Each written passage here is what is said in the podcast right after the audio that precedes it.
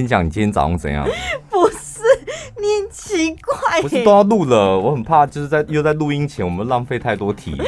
不是，我有时候就只想要私底下跟你聊天而已，你都没有问过我想不想在节目中跟大家分享吗？前面这三分钟就是没有关系，就是没有人会听，就当聊天就好。我们有主题，我们待会三分钟之后再聊主题。你今天早上怎样？我早上就去健身房运动，然后运动完了之后就是会打，就去冲澡嘛，换衣服就直接来上班。我觉得这个行程安排的非常的完美，这样。然后呢，顺利的真的起了个大早，运动完了，冲完澡回到更衣间的时候，我发现我忘记带裤子。我想说，哈。那我这样我不就是要光着屁股来上班了吗？怎么办？有内裤吧？你有内裤啊？但是我光着屁股不是穿着内裤在路上走，就是一件不合理的事情啊！就算公司的人不介意，但我要如何从健身房然后穿越人群来到公司？你不介意，没有人会介意，因为没有违法。除非你的内裤，试试看。我觉得你可以尝试看看。所以你今你又把运动裤子穿回去，是不是？就只能这样，但是它上面就是就会流汗、会臭嘛，所以我就只好跟主管请假，说我早上晚一点进来，然后就又千里迢迢回家换裤子，然后才来上班。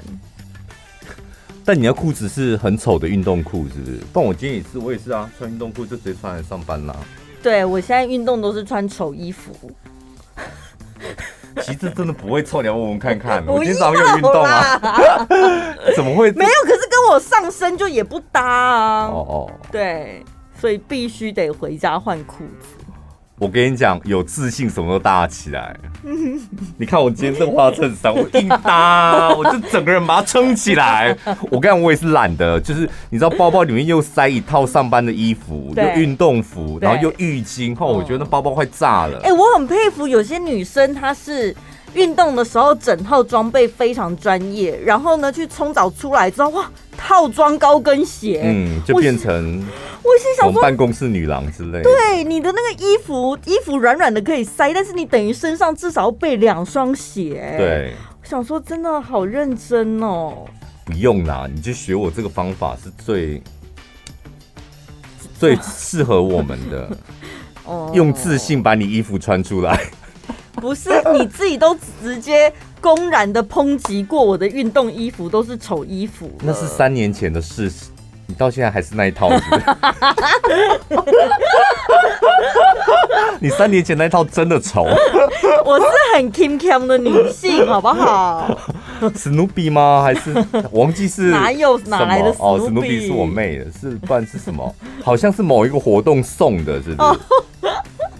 是某一个宫庙还是哪一个路跑送的是吗？对，有都忘记我还有那件衣服了。它是宫，到底是宫庙还是路跑？不是路跑的衣服，已经不知道被我塞去哪里了。你们敢把路跑？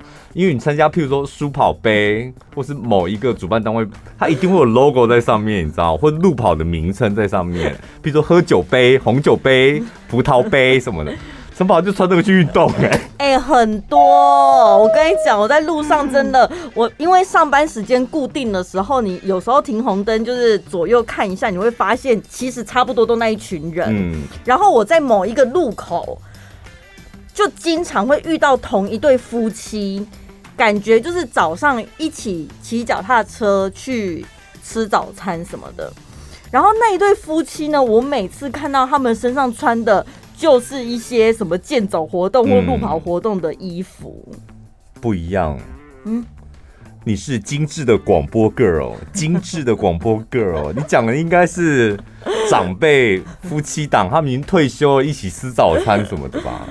对，但是有一些活动，所以我遇到那种活动，那个 logo 啊，设计的是比较小的，或者是看不太出来的那种，我就觉得很棒。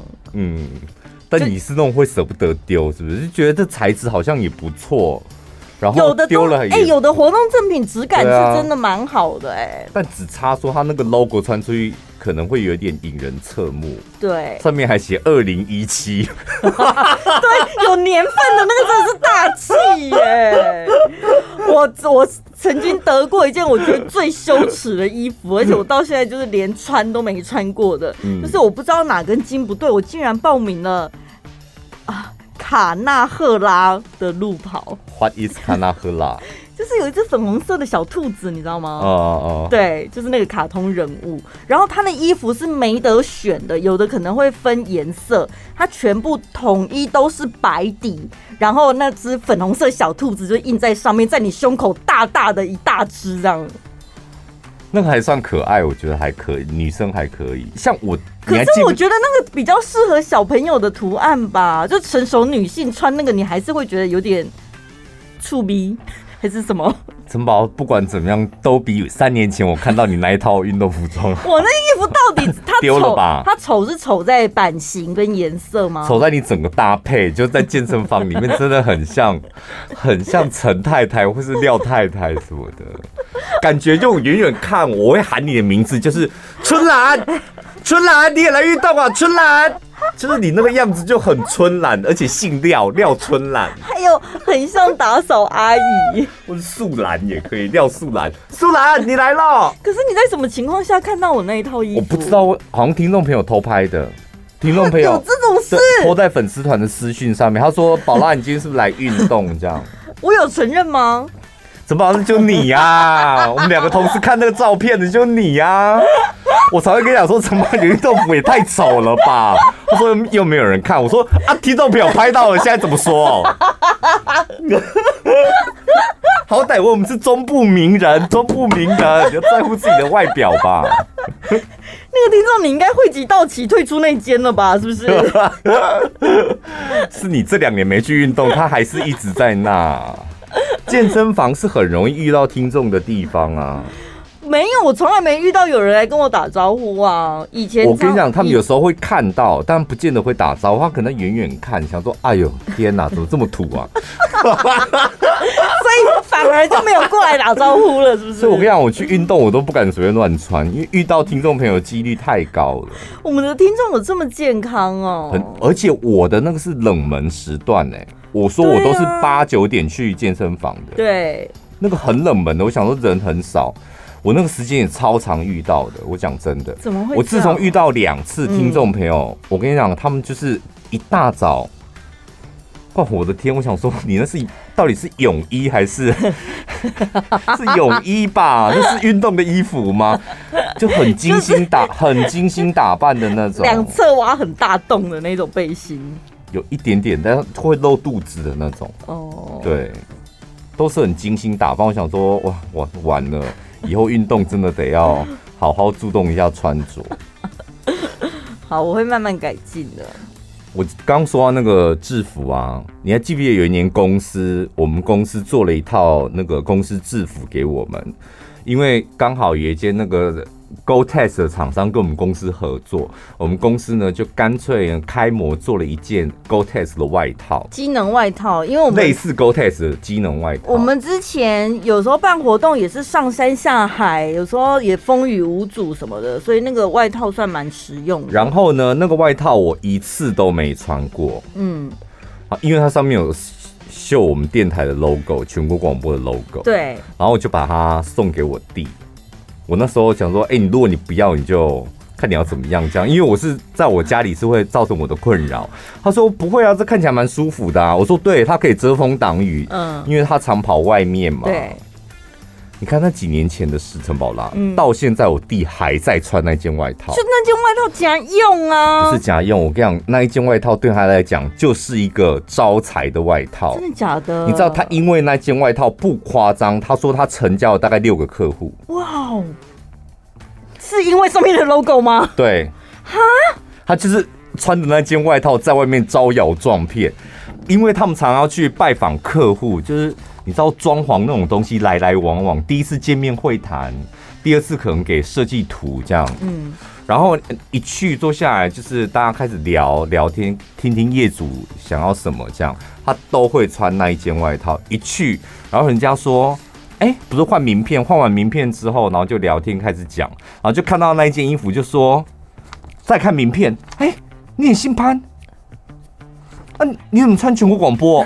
然后我弟就会不讲话，他说：“那你认识小潘吗？”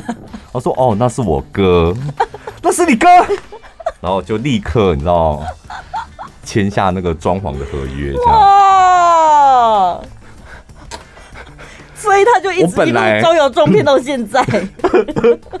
我本来我本来以为我弟唬烂我的，我也是在健身房遇到一个听众朋友过来跟我打招呼。嗯，好，小潘你也在这里运动啊？嗯，那我才跟你弟那个第二间房子又请你弟帮我装潢，第二间房子又请你弟帮我装潢。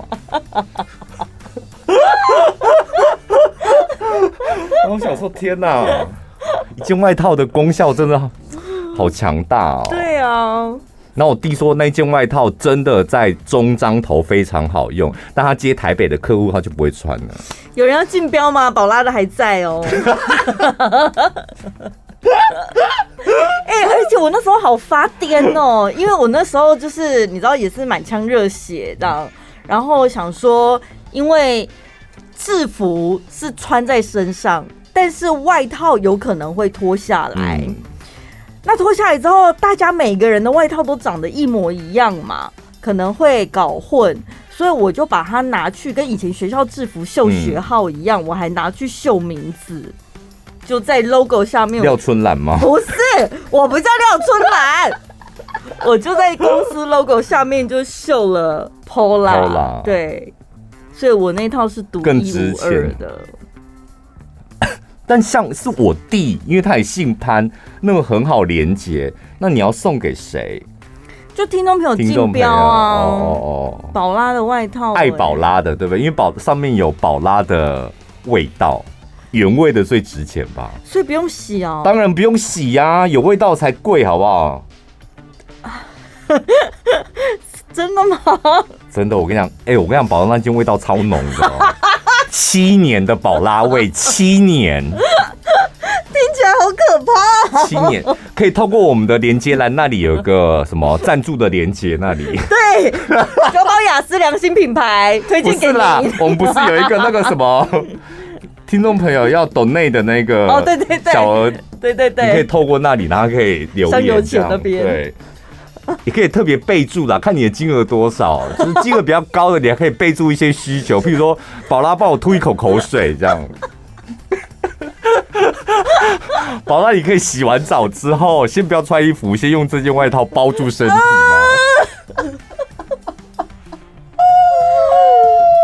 我跟你讲，我这是谁跟我讲的？你知道吗？这是我弟跟我讲的。嗯，我弟说，因为我弟做装潢的嘛，他就。有一次，因为他都帮客户，譬如说客户的呃 A 房子卖掉，然后呢要搬到 B 房子，B 房子找地装潢。嗯、房子卖掉，其实还有一件事非常困难，就是。卡掉那个以前的装潢，嗯，然后还包括以以前的衣服，这些无微不会收拾这样。他说他的那个业主就非常懒，就跟他讲说，我这个房子你现在看得到所有的东西，我通通都不要了，嗯，那你帮我处理，然后看多少钱，那能卖的你拿去卖没有关系，这样。那我弟就帮他处理，真的什么鬼都没有，就连马桶刷都有。他说他什么东西都不要带走，这样。哦。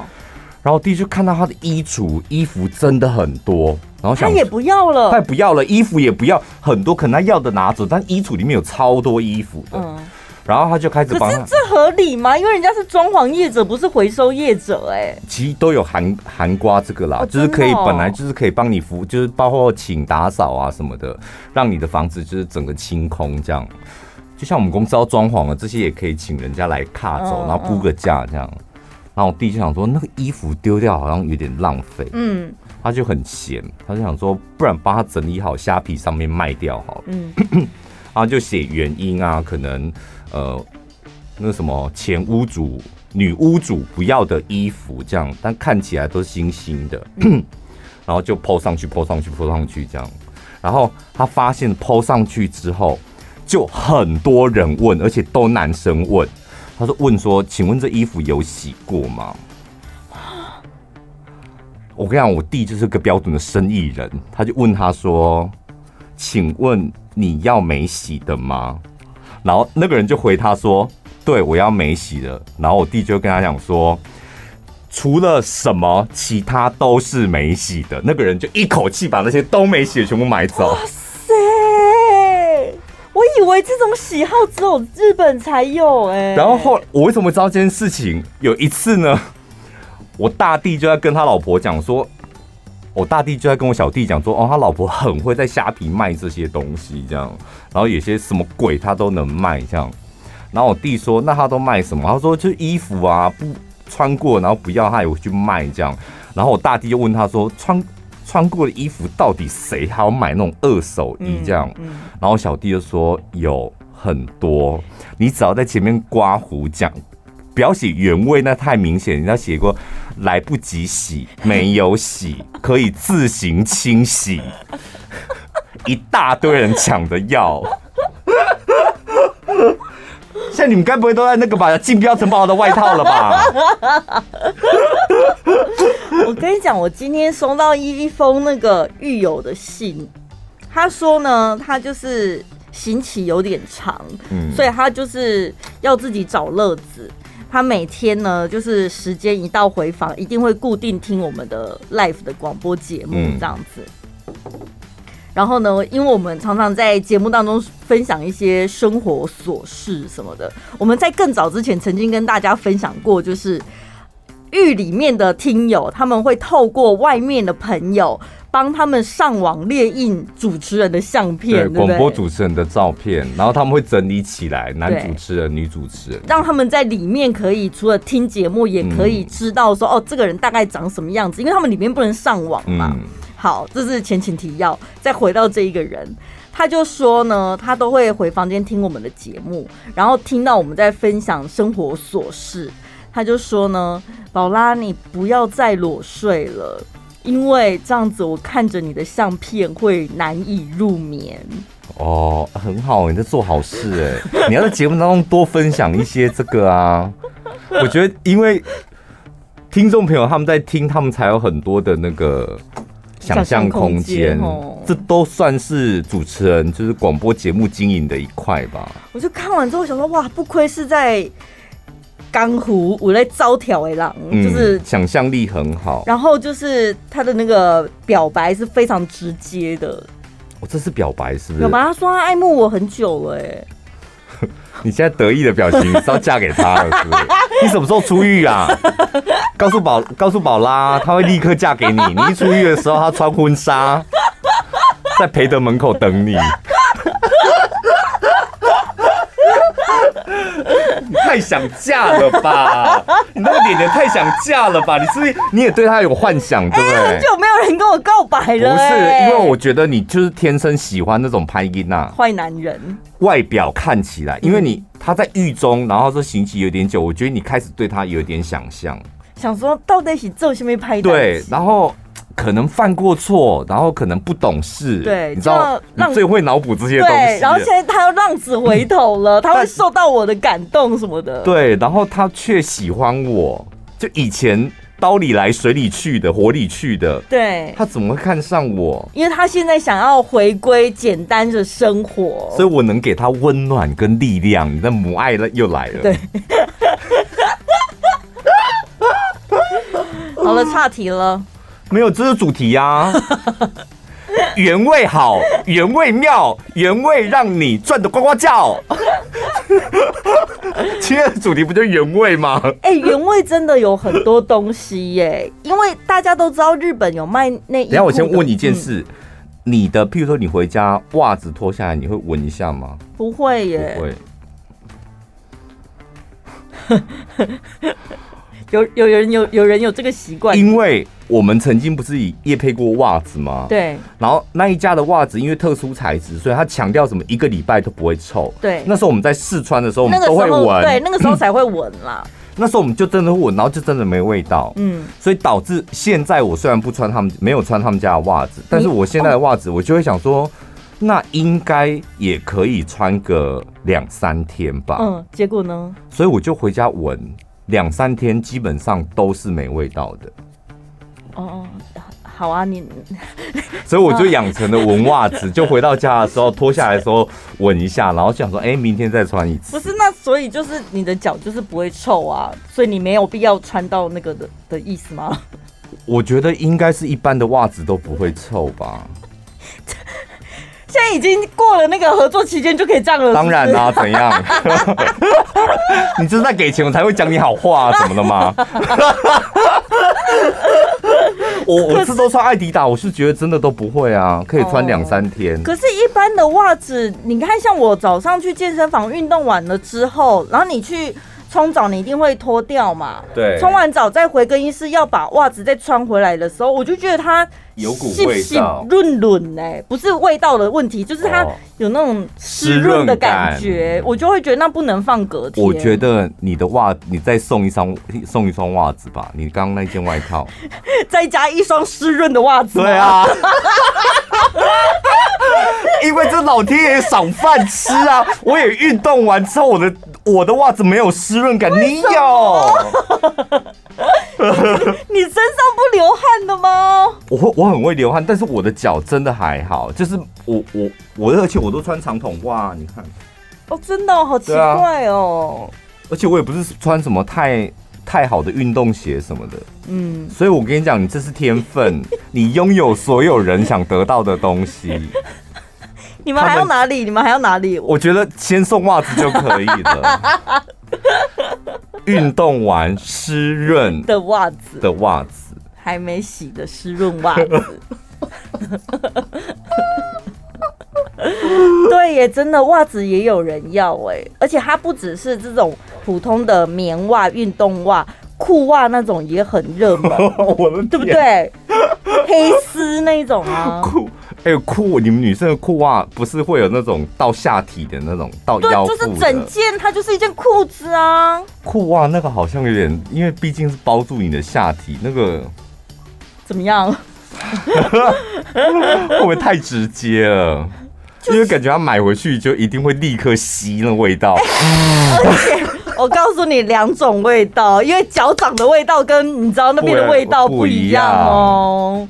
然后再加上它摸起来那个触感滑滑的，不一样，不一样。对，应该是脚掌就比较像是黄昏市场的味道，哦，对不对？五味杂陈，嗯，但是你也说不出来它好还不好，但是它就是一个黄昏市场的味道。那裤裆，裤裆其实就是百货公司的味道。走进百货公司一进去就会有，也是五味杂陈，但是那个味道层次不太一样。你的裤裆那里应该是比较高级的味道。迪奥的味道，我觉得你，我不知道，因为就你目前给我的资料看起来还是春兰的味道。春兰到底是到底春兰还是素兰？喂，你刚明明就是说百货公司，为什么到我就变春兰？哎、欸，那你我知道你的虾皮上面要挂什么的啦。嗯，廖春兰的内裤。我申请个小号，对啊，对不对？廖春兰的什么 裤袜？廖春兰昨天运动完后的袜子。廖春兰这个名字会红吗？我我觉得会红哎、欸。廖春兰，你长得我真的好想要经营一下，因为反正是开小号啊，我不露脸。本来就是啦。对。但是你那件全广播的外套怎么卖？那没有办法放在廖春兰的账号。廖春兰的好姐妹，宝拉的工作服外套。现在都讲出来了，大家不就知道了吗？一搜廖春兰，就想说宝拉小号出现了。本集节目内容感谢九宝雅思良心品牌赞助播出。好，今天跟大家介绍的这个东西，我们自己也有吃。然后我老实讲，就是维生素 D 三，就是大家应该都很清楚的知道它对身体的帮助是什么。基本上，我觉得每天都要补充。嗯，一来它可以提高你的身体的抵抗能力，然后再来，我们普遍现在人。年纪到了之后，可能会有缺钙的问题，少晒太阳啊，或运动做的不足啊。D 三呢，又可以帮助你的钙质吸收。对，再来很多书里面 都有讲，就是 D 三的效用，包括你很多心理疾病，生理疾病，然后还有就是譬如说。呃，你去看那种身心科，嗯，呃，失眠的问题啊，失眠、忧郁啊，忧郁的问题，自律神经啊，医生都会叫你多补充 D 三，所以它效果其实很多。尤其很多人很依赖成药，有没有？动不动偏头痛就吃什么止痛药？其实你应该先补充 D 三，身体任何的疼痛都代表它有点发炎。我跟你讲，我们部门的同事他们就很讲求那种。跟你一样的那种自然疗法吗？对，所以他们有一点点，譬如说觉得头好像有点痛，今天好像有点快感冒，快快感冒这样，嗯、你知道他们会说：“我这里有 D 三哦，很棒啊！”然后我想说头痛了，赶快吃普拿疼吧。说先吃 D 三，如果真的没有效果，再吃普拿疼。我们部门的人都会这样子哎、欸。吃 D 三如果没有用，第二步应该是先刮痧、啊，刮痧再没用，所以到第八步才吃普拿疼。不是有天然的方法，你为什么要用其他那些可能会伤害自己的方法？我，我在讲，我我讲过嘛，其实我真的认真吃 D 三，是因为呃，就两年前我爸就出了一个车祸，然后他那车祸是那个肩胛骨，然后还有肋骨。肋骨呢，只有四根是好的，其他基本上都断掉，这样，嗯、所以后来就要装那个钢钉哦，对，钛合金的支架，这样在在身体里面，然后手术休息了一个月，在住院嘛。出院的时候呢，我就陪他去拿药。出院当天，我想说啊，这么严重，要回家休息，应该会很多药。医生就只开了一个东西，叫做 D 三，嗯，没有药。然后我拿到药的时候又跑，因为大医院就这样子嘛，医生开完之后，然后去领药，领药完就可以走了。对，我领完药之后，还跑去诊间问医生说，没有其他要涂要抹的，或是什么 什么东西只有这个吗？我说这个就是保健食品的第一张，对啊，就吃那个啊，就直接每天看他吃一次还是两次这样，每天吃，然后多运动，这样就好了，就可以复原了。嗯，就这样子，我爸就吃了一个礼拜之后，他自己走路回医院复诊。所以，一般生活大概是什么样的族群最适合、最需要补充的？我我觉得，我觉得你大概三十岁过后就要补充了。一来就是可能抵抗力啊、体力开始走下坡的时候，就你比较容易，比如人家感冒，你也开始会不舒服，那时候你就可以开始补充，然后就是每天。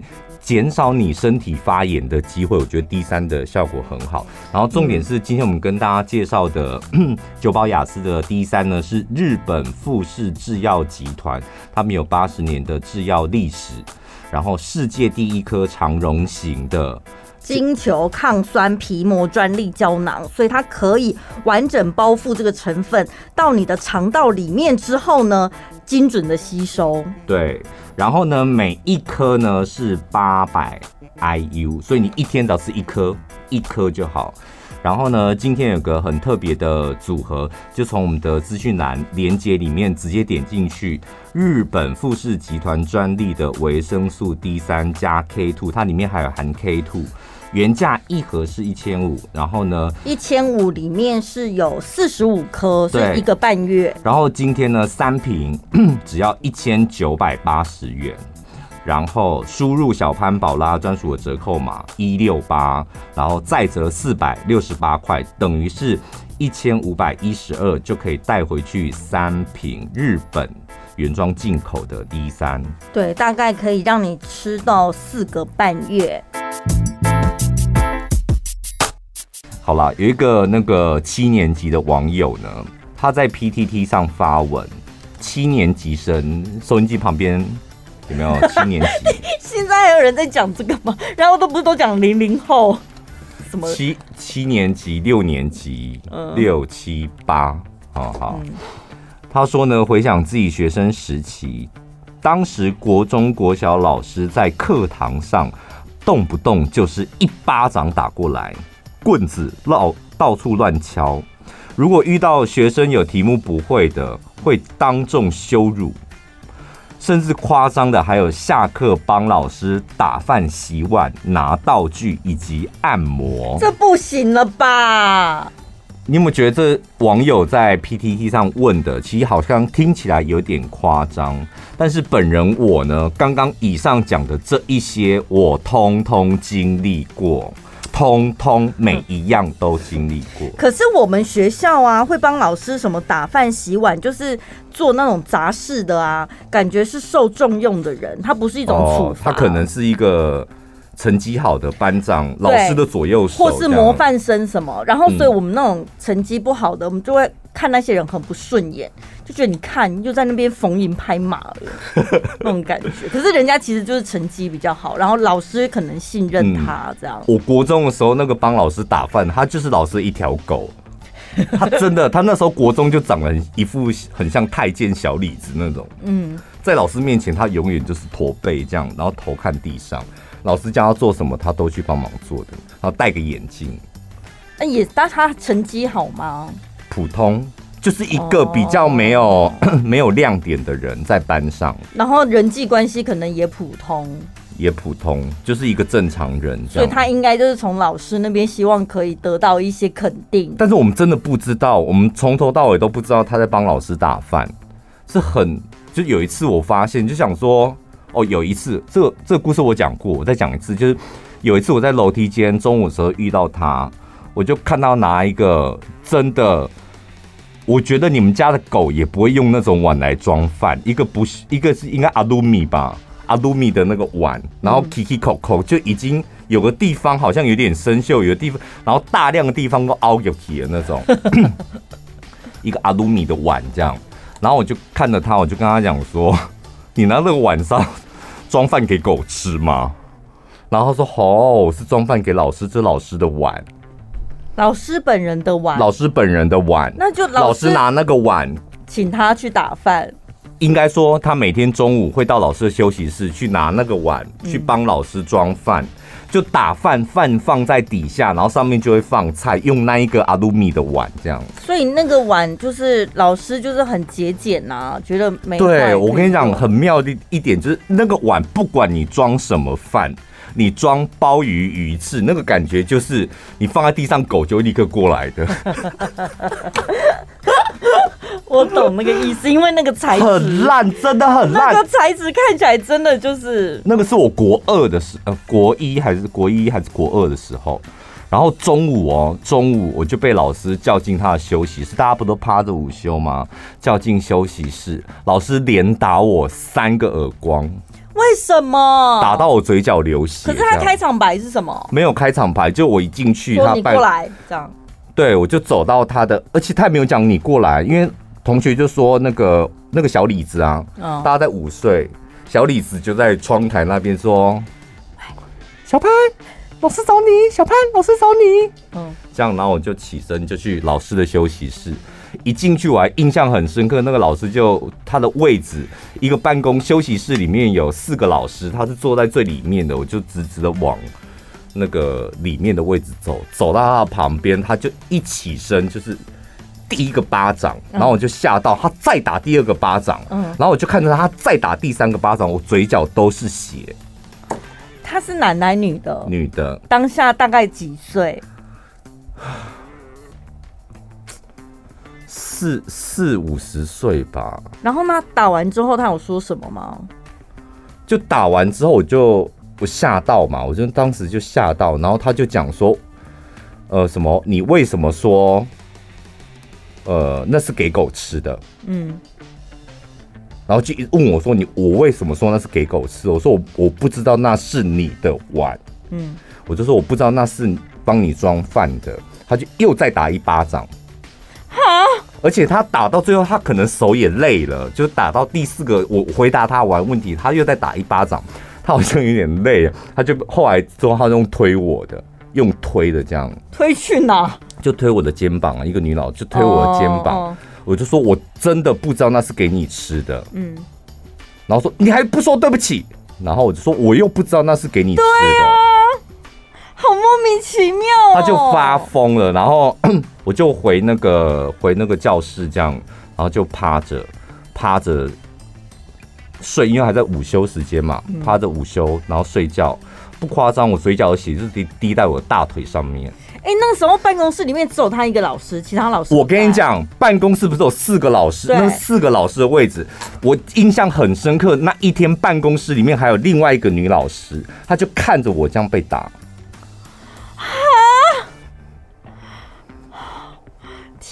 我觉得那个小李子有鬼，他不知道跟老师讲了什么。对，就那个小李子，他应该不知道是跟老师讲什么，这样可能讲说小潘说我是，就你是狗什么之类的这样。嗯。嗯，然后我印象很深刻，后来那个老师你知道他变成教务主任，他本来是班导师。嗯。然后我不知道是一年级还，反正我那天是印象很深刻这样。然后我都想说，好，我一定要赶快离开。这个班级以前我们有分班嘛，就普通班啊、升学班啊，然后还有次升学班这样。然后我是在普通班嘛，我就想尽办法一定要离开那个班，离开那个导师这样。后来我跟他们发愤图强，就认真的读书。然后我后来就是因为成绩好，所以调到，因为只要普通班成绩到某一个程度，你就会被调到次好班。次好班还有个什么优等班这样。就被调到次好班，就离开他的班级。然后呢，这件事情我一直记到国，就国中三年级要毕业了。到毕业那一天呢，那个什么教务主任、训导主任、校长，然后还有所有的老师，都是站在那个校门口排成两排，这样跟我们毕业生就是拥抱。然后毕业生至少呃一个一个走出校园，这样。那我印象很深刻，我远远的就看到他真的哭得很夸张，就整个人哭到，可能是他第一次经历那个毕业典礼吧，他哭到感觉人都快晕过去了，旁边的老师还一直拍他肩膀这样，嗯，但是他就一边哭一边跟那个。同学拥抱这样，然后不是一个一个轮吗？然后轮到我，我就走到他的前面的时候，他就也是哭嘛。然后他要抱我，我跟你讲，我用尽我全身所有的力气，用双手从他肩膀用力的往后推。我我我当时真的是用尽我全身的力，然后把他往后推，这样。他有跌倒吗？他就是往后踉跄了几步，这样。那旁边老师可能有点吓到，然后我就走了。我就终于，我那时候走出那校园的时候，我说真他妈，我终于离开你这个学校了。对啊，气死哎、欸！对。所以什么叫什么？有很多很好的老师。我跟你讲，我求学过程当中无法体会，无法体会。我的求学过程当中遇到都是一些很垃圾贵的老师，国小也超多的。可是你你换后来换到那个次好班之后的老师又比较好，非常好，非常好。我们学校完全相反，我们学校反而是放牛班的都是好老师，嗯，然后升学班的老师非常的严格。每每次只要考试完发考卷的时候，每一班都在打小孩，而且他们老师之间好像会彼此竞争谁的武器比较厉害。我们老师有那种什么藤条，那是肯定一定有的。嗯，然后再来热熔胶，对，然后还有学校的那个椅子上面那个木板，那个打起来，我跟你讲，那个反而比较没有最痛的是那个。大藤条，嗯，热熔胶其实也很痛，对，因为有些女老师，你不知道她矮归矮，小归小，那个手劲之强，对。然后，而且我觉得家长好像也不在乎，因为我们老师他就是打打屁股嘛。后来发现屁股好像肉太多，大家都不会痛这样，因为成绩都没进步，他开始往下小你的大腿，然后就每一个女生后面就是你知道夏天的时候穿裙子跟那个。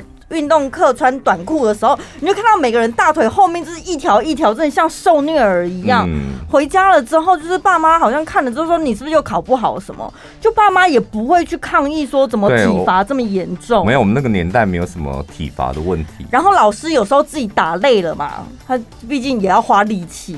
到最后呢，他就会说那个。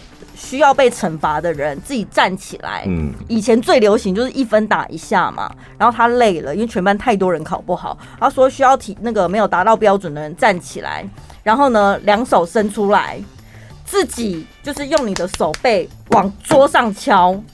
看你要敲，好有创意哦！你哪个学校啊？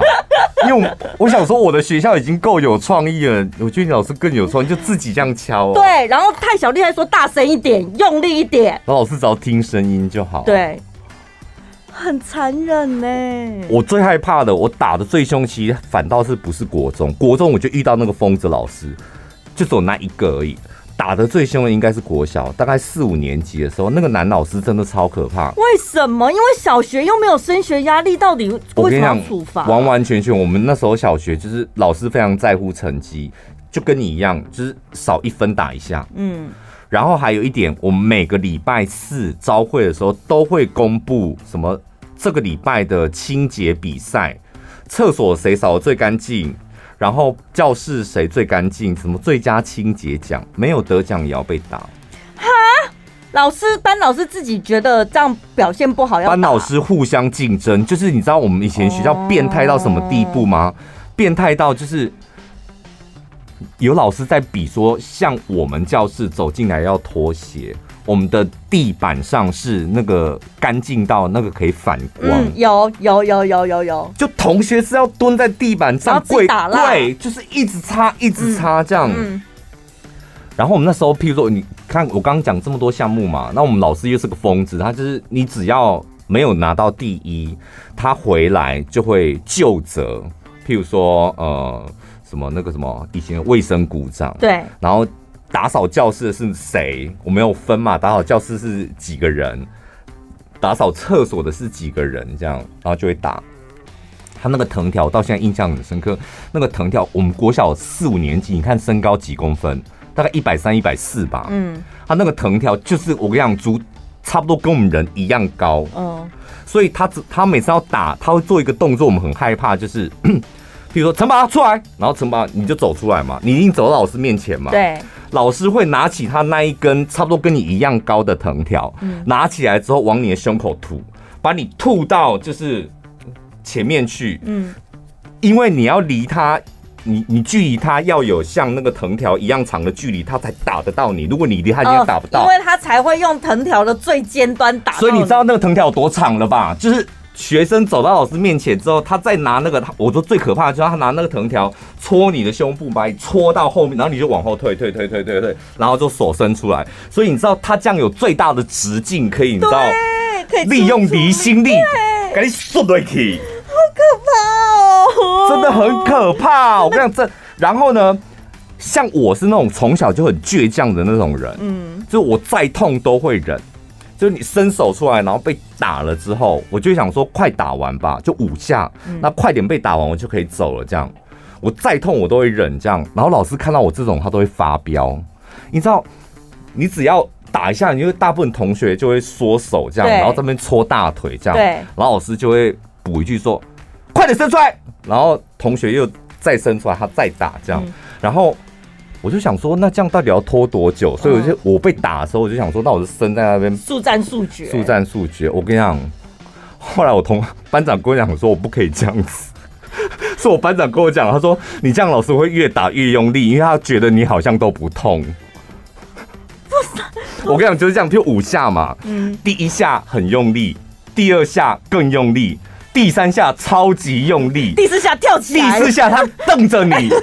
再用力，好可怕，很可怕。我们国小的，所以我国小遇到一个很可怕的那个老师，然后国中遇到一个。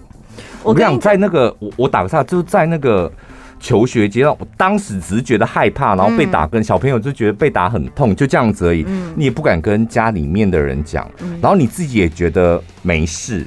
或者是自己真的心虚，因为我真的就是考不好。小朋友，你就会觉得我做错被惩罚是应该的。对。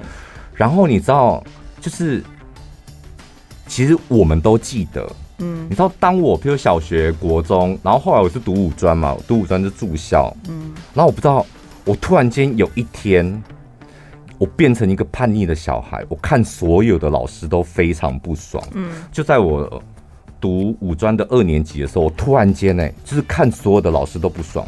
只要你讲错一句话，或是你一句话，我有办法反驳你，我就会不停的挑衅，挑衅那个老师，找他麻烦，找他麻烦。然后一旦那个老师觉得我在找他麻烦，他就会惩罚我嘛。嗯、他惩罚我之后，我更爽。嗯、我想说，我终于可以找到有一个机会可以整你了。嗯、我记得以前我们那个班导师，他就是德国回来的。他常讲，就是说，像德国空气很好，然后尤其是你有看过我们学校的水沟吗？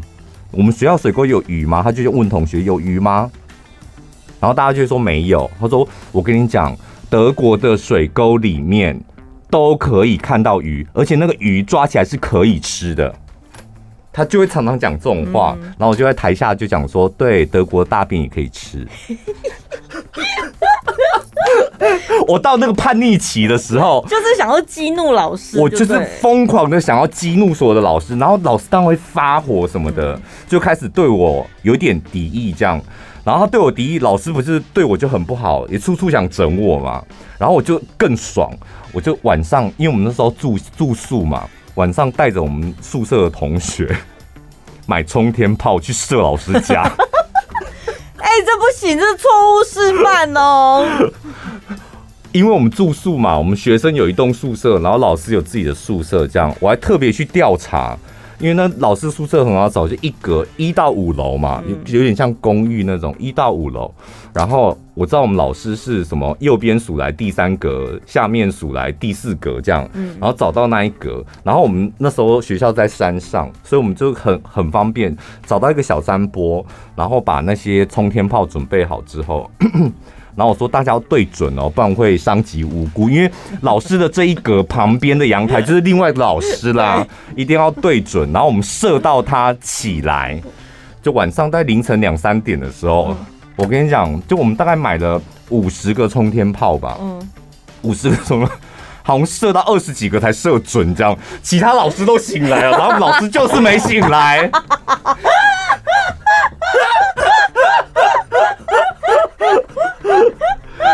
不是，我后来再回想我那一段，就是很叛逆期的那一段。有一次我跟我家人在聊这个嘛，我家人说，就是你的叛逆期真的很晚，嗯，因为像我们家的小孩都大部分是在国中的时候叛逆，嗯，然后说我的我的叛逆期可能在十八十九岁。那时候，然后默默的叛逆。我说，而且我那时候的叛逆，我很清楚的知道我，我我想报复老师，因为我和蛇弟都出现我国小那个老师的脸，然后还有国中那个老师的脸，然后我当我现在有能力的时候，我就要对付你们。就是以前压抑太久，有可能。我自己在回想，我觉得真的有可能。我是到了毕业之后，就会觉得好像对于念书就真的没兴趣了。就你会觉得再怎么努力，好像也获没有办法获得老师的认可。因为你看，我已经在升学班了，嗯，可是同一个班级这么多人，你既然是有一个排名的制度，不可能每个人都第一名啊。然后你就是。我都已经算是在全校年级里面算是程度比较前面的，但是为什么我还要被接受这样的处罚？我就觉得很不公平。嗯，所以后来上了高中之后，我就是完全对读书没兴趣。但是我们那个学校高中的时候，我就发现那老师跟以前小时候的老师完全不一样。小时候老师都是年轻老师，真的顶多四十几岁而已。嗯。到了高中之后，不知道为什么是偏乡还是怎么样，全部老啊嘛，真的都六十几岁的那一种。然后尤其英文跟理化，我刚开始还瞧不起他们呢。我想说，你都这么老，跟我阿公一样的年纪，你会讲英文吗？Good morning。还有理化，理化那个什么，那个叫什么什么元素表，我都背不起来，你懂吗？以前我们国中的英文老师也是一个。我们私底下都叫他阿妈，嗯，然后，但是他外表真的看起来很像我们的阿妈，但是他很洋派，他永远都觉得你们不要再叫我老师了，你们看到我就 say hi 就好了，嗯，就 say hi 这样，然后你想讲什么就讲什么，然后能讲英文当然更好，不要这边老师好，老师好，他觉得那好 boring。而后来他进到我们班上来的时候，他一进来，他只要一上课一进来，我们就会说 hi girl。真的就是一个阿妈的年纪，我说嗨哥，然后我说不可以这样子，然后就露出立刻露出马脚，本来他是洋腔洋调的，不可以这样子，不知道叫什么 Good morning teacher 之类的吗？什么叫嗨哥？调戏老师哎、欸。最近其实因为有一些学校的新闻啦，所以也勾起我们以前求学时的一些回忆。现在我觉得。老实讲，应该好非常多了。现在不可能了，拜托，那个每一个孩子都是爸爸妈妈的掌上明珠，你一旦体罚过当，怎么家长就告到你脱裤子了？我跟你讲，因为我自己曾经有过不好的经验，所以我每次只要看到那种师生冲突的新闻，就老师跟学生或老师跟家长有什么样冲突的学生，我从以前到现在都一样，我永远站在老师的对面。老师跟家长起冲突，我永远家站家长那边；老师跟学生起冲突，我永远站在学生那一边。那就是因为我从以前的不好的经验，导致我现在看所有师生有关的新闻都是这样。嗯，但是毕竟事过境迁了，你现在回想起来，你觉得你释怀了吗？没办法释怀，你看我现在讲起来还有点浑身发抖。对啊，真的，我觉得他不可能，而且在你这么小的一个年纪当中，就你小时候你只知道对错，嗯，长大你才不能分辨是非。小时候就是，所以小朋友，你家小朋友在看电视或卡通，他永远会问说：“那他是好人吗？是不是他是坏人？”对，他们连看卡通，他们都要先分辨谁是好人，谁是坏人。就小时候，你知道。是非，然后当你被老师打，你会觉得错都是我，就我错了被惩罚是应该的。那你不知道，其实老师做错的也很多。那你觉得你你就是这样默默承受？那长大之后，你回过头再一想，你就觉得天哪，小时候真的好可怕。为什么小时候要经历过那些很可怕的东西？对，到现在心里还记得。虽然我们成绩不好，但我们就是不爱念书，这也不是什么大错。可是我们承受了那些体罚，我真的一辈子没办法原谅那些老师。哎，我觉得我为什么要让你这样打？我们做错了打就算，但那有些老师真的，我觉得像猛兽一样。哎，嗯，是不是有部电影叫《老师不是人》？我记得好像有一部韩剧还是电影还是泰国是人。哦哦哦！老板不是人，好，老师不是人，应该也有人是鬼片之类的，类似那种东西。反正我没看过，但我觉得“老师不是人”这这“老师不是人”这五个字我好喜欢。不会啦，可是我相信也是有很多的好老师。当然，当然有很多的好老师，但就是看到这个新闻，突然就忆起当年一下。嗯，今天节目就到这边哦，下礼拜见，拜拜。连续使用一个月的效果保证，金盏花复活氨基酸洗发精，认真照顾你的头皮健康。添加十八种珍贵氨基酸，要用金盏花复活草萃取，泡泡绵密，可深入清洁，还原头皮保湿层，锁住水分。就用金盏花复活氨基酸洗发精，洗完秀发蓬松，还有淡淡的木质香调。即日起到四月十号，点选节目资讯栏连接订购金盏花复活氨基酸洗发精，官网两瓶售价一千九百九十八，输入小潘宝拉专属折扣码一六八，现折三百一，只要一千六百八十八，还免运费，再送品牌独家三好礼，数量有限，送完为止。